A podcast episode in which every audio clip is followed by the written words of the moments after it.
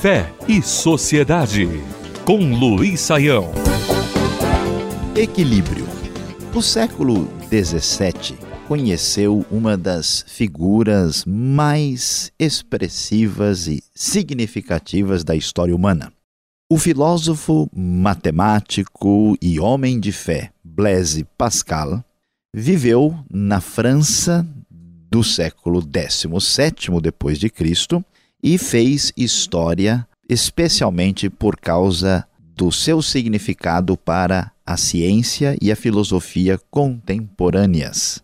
Pascal é muito conhecido pela sua habilidade matemática, além de muitas pesquisas e de muitos estudos detalhados no campo da matemática, como os cálculos infinitesimais. Pascal, ainda muito jovem, foi capaz de criar, ainda no século XVII, uma espécie de máquina de calcular conhecida na época pelo nome de Pascaline, em homenagem ao seu próprio criador.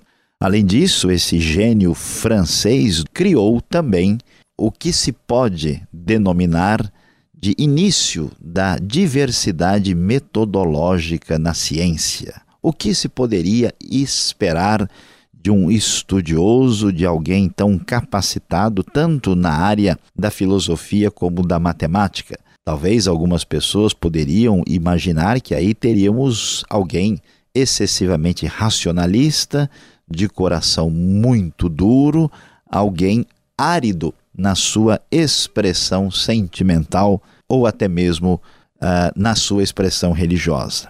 No entanto, Pascal, ao contrário do que se verifica em muitos setores do mundo contemporâneo, soube muito bem equacionar ciência e fé, razão e coração. Muito envolvido diretamente com a escritura sagrada, com interesse pela fé, ele de origem católica se envolveu profundamente com um movimento chamado jansenismo e através de sua obra mais popularmente conhecida, chamada Os Pensamentos, Pascal expressa ali a sua profunda devoção pela Escritura, a sua admiração absolutamente inquestionável pela pessoa de Cristo e a sua fé muito definida no cristianismo expresso na Escritura Sagrada.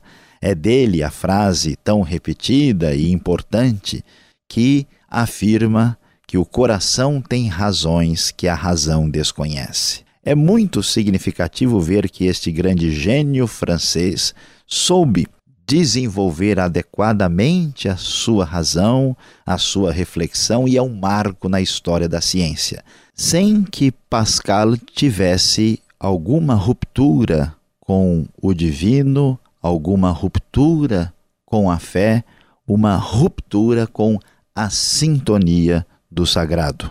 Em Blaise Pascal, nós temos uma lição de vida que deve perdurar por muitos séculos. Aqui está um homem que, na hora de pensar entre ciência, fé, razão, religião, Pascal mostra para todos nós o que significa equilíbrio.